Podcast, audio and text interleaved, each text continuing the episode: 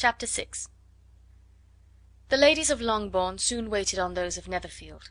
The visit was soon returned in due form. Miss Bennet's pleasing manners grew on the good will of Mrs. Hurst and Miss Bingley, and though the mother was found to be intolerable, and the younger sisters not worth speaking to, a wish of being better acquainted with them was expressed towards the two eldest.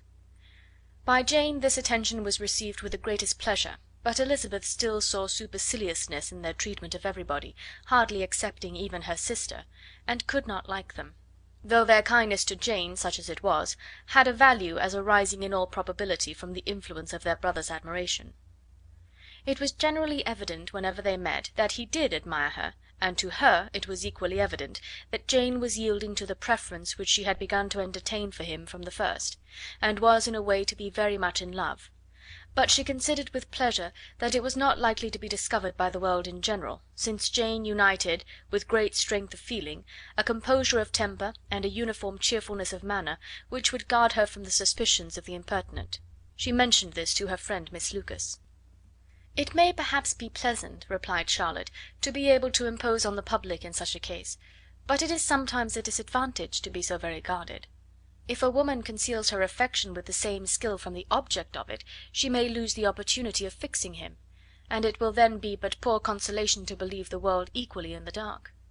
There is so much of gratitude or vanity in almost every attachment, that it is not safe to leave any to itself.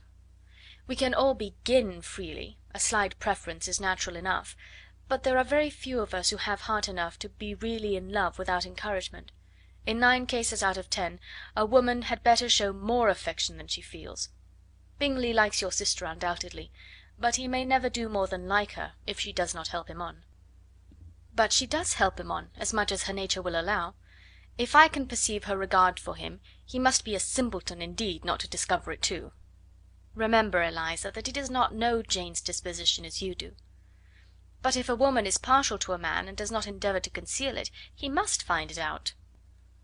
Perhaps he must, if he sees enough of her; but though Bingley and Jane meet tolerably often, it is never for many hours together, and as they always see each other in large mixed parties, it is impossible that every moment should be employed in conversing together. Jane should therefore make the most of every half hour in which she can command his attention. When she is secure of him, there will be more leisure for falling in love as much as she chooses. "Your plan is a good one," replied Elizabeth, "where nothing is in question but the desire of being well married, and if I were determined to get a rich husband, or any husband, I dare say I should adopt it. But these are not Jane's feelings. She is not acting by design. As yet she cannot even be certain of the degree of her own regard, nor of its reasonableness. She has known him only a fortnight. She danced four dances with him at Meryton, she saw him one morning at his own house, and has since dined with him in company four times. This is not quite enough to make her understand his character." "Not as you represent it. Had she merely dined with him, she might only have discovered whether he had a good appetite; but you must remember that four evenings have also been spent together, and four evenings may do a great deal." "Yes. These four evenings have enabled them to ascertain that they both like Vingt better than commerce, but with respect to any other leading characteristic, I do not imagine that much has been unfolded." "Well," said Charlotte, "I wish Jane success with all my heart, and if she were married to him to morrow I should think she had as good a chance of happiness as if she were to be studying his character for a twelvemonth. Happiness in marriage is entirely a matter of chance. If the dispositions of the parties are ever so well known to each other, or ever so similar beforehand, it does not advance their felicity in the least. They always continue to grow sufficiently unlike afterwards to have their share of vexation, and it is better to know as little as possible of the defects of the person with whom you are to pass your life." "You make me laugh, Charlotte, but it is not sound. You know it is not sound, and that you would never act in this way yourself. Occupied in observing Mr. Bingley's attentions to her sister, Elizabeth was far from suspecting that she was herself becoming an object of some interest in the eyes of his friend. Mr. Darcy had at first scarcely allowed her to be pretty. He had looked at her without admiration at the ball, and when they next met he looked at her only to criticise. But no sooner had he made it clear to himself and his friends that she hardly had a good feature in her face, than he began to find it was rendered uncommonly intelligent by the beautiful expression of her dark eyes. To this discovery succeeded some others equally mortifying. Though he had detected with a critical eye more than one failure of perfect symmetry in her form, he was forced to acknowledge her figure to be light and pleasing; and in spite of his asserting that her manners were not those of the fashionable world, he was caught by their easy playfulness. Of this she was perfectly unaware; to her he was only the man who made himself agreeable nowhere, and who had not thought her handsome enough to dance with. He began to wish to know more of her, and as a step towards conversing with her himself attended to her conversation with others. His doing so drew her notice. It was at Sir William Lucas's, where a large party were assembled. "What does Mr. Darcy mean," said she to Charlotte, "by listening to my conversation with Colonel Forster?" "That is a question which Mr. Darcy only can answer. But if he does it any more, I shall certainly let him know that I see what he is about. He has a very satirical eye, and if I do not begin by being impertinent myself, I shall soon grow afraid of him." On his approaching them soon afterwards, though without seeming to have any intention of speaking, Miss Lucas defied her friend to mention such a subject to him, which immediately provoking Elizabeth to do it, she turned to him and said: "Did you not think, Mr. Darcy, that I expressed myself uncommonly well just now, when I was teasing Colonel Forster to give us a ball at Meryton?" "With great energy; but it is always a subject which makes a lady energetic." "You are severe on us." "It will be her turn soon to be teased," said Miss Lucas. "I am going to open the instrument, Eliza, and you know what follows." "You are a very strange creature by way of a friend, always wanting me to play and sing before anybody and everybody. If my vanity had taken a musical turn, you would have been invaluable; but as it is, I would really rather not sit down before those who must be in the habit of hearing the very best performers." On Miss Lucas's persevering, however, she added: "Very well, if it must be so, it must." And gravely glancing at Mr. Darcy, "There is a fine old saying, which everybody here is of course familiar with 'Keep your breath to cool your porridge,' and I shall keep mine to swell my song."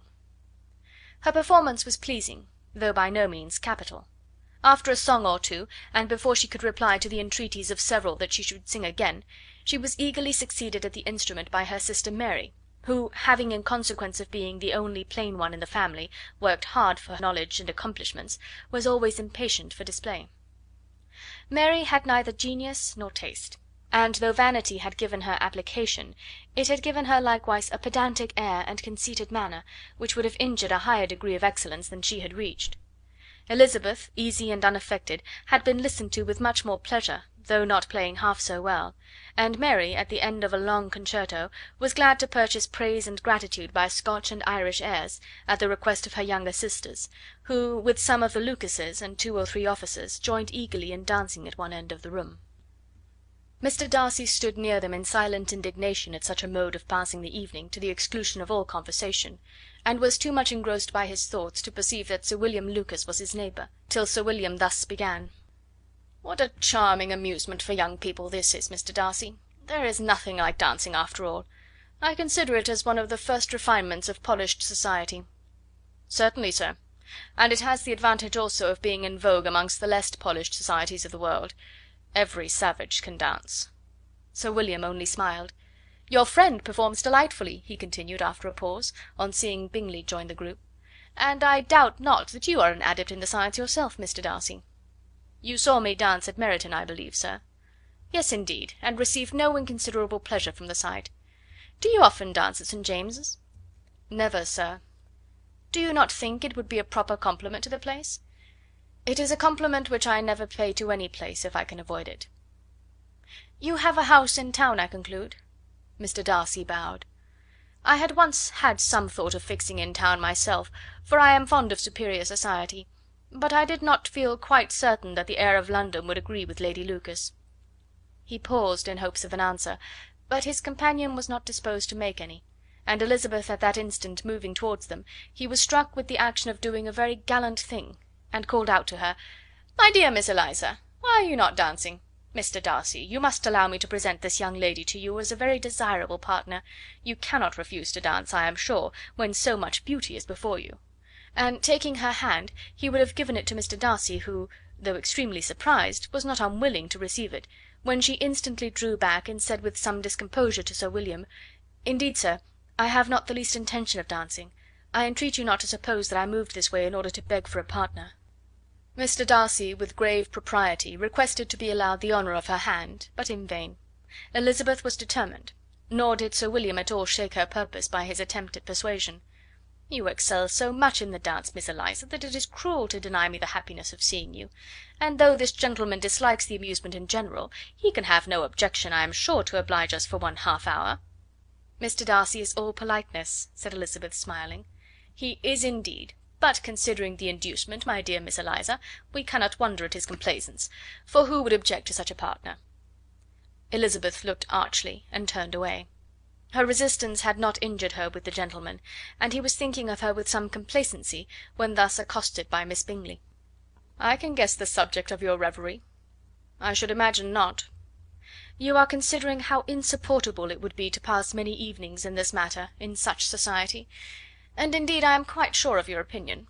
I was never more annoyed. The insipidity, and yet the noise! the nothingness, and yet the self importance of all these people! What would I give to hear your strictures on them! Your conjecture is totally wrong, I assure you. My mind was more agreeably engaged. I have been meditating on the very great pleasure which a pair of fine eyes in the face of a pretty woman can bestow." Miss Bingley immediately fixed her eyes on his face, and desired he would tell her what lady had the credit of inspiring such reflections. Mr. Darcy replied with great intrepidity, "Miss Elizabeth Bennet." "Miss Elizabeth Bennet!" repeated Miss Bingley. I am all astonishment. How long has she been such a favourite? And pray, when am I to wish you joy?" "That is exactly the question which I expected you to ask. A lady's imagination is very rapid; it jumps from admiration to love, from love to matrimony, in a moment. I knew you would be wishing me joy. Nay, if you are serious about it, I shall consider the matter as absolutely settled. You will be having a charming mother in law indeed, and of course she will always be at Pemberley with you. He listened to her with perfect indifference while she chose to entertain herself in this matter, and as his composure convinced her that all was safe, her wit flowed long. CHAPTER VII.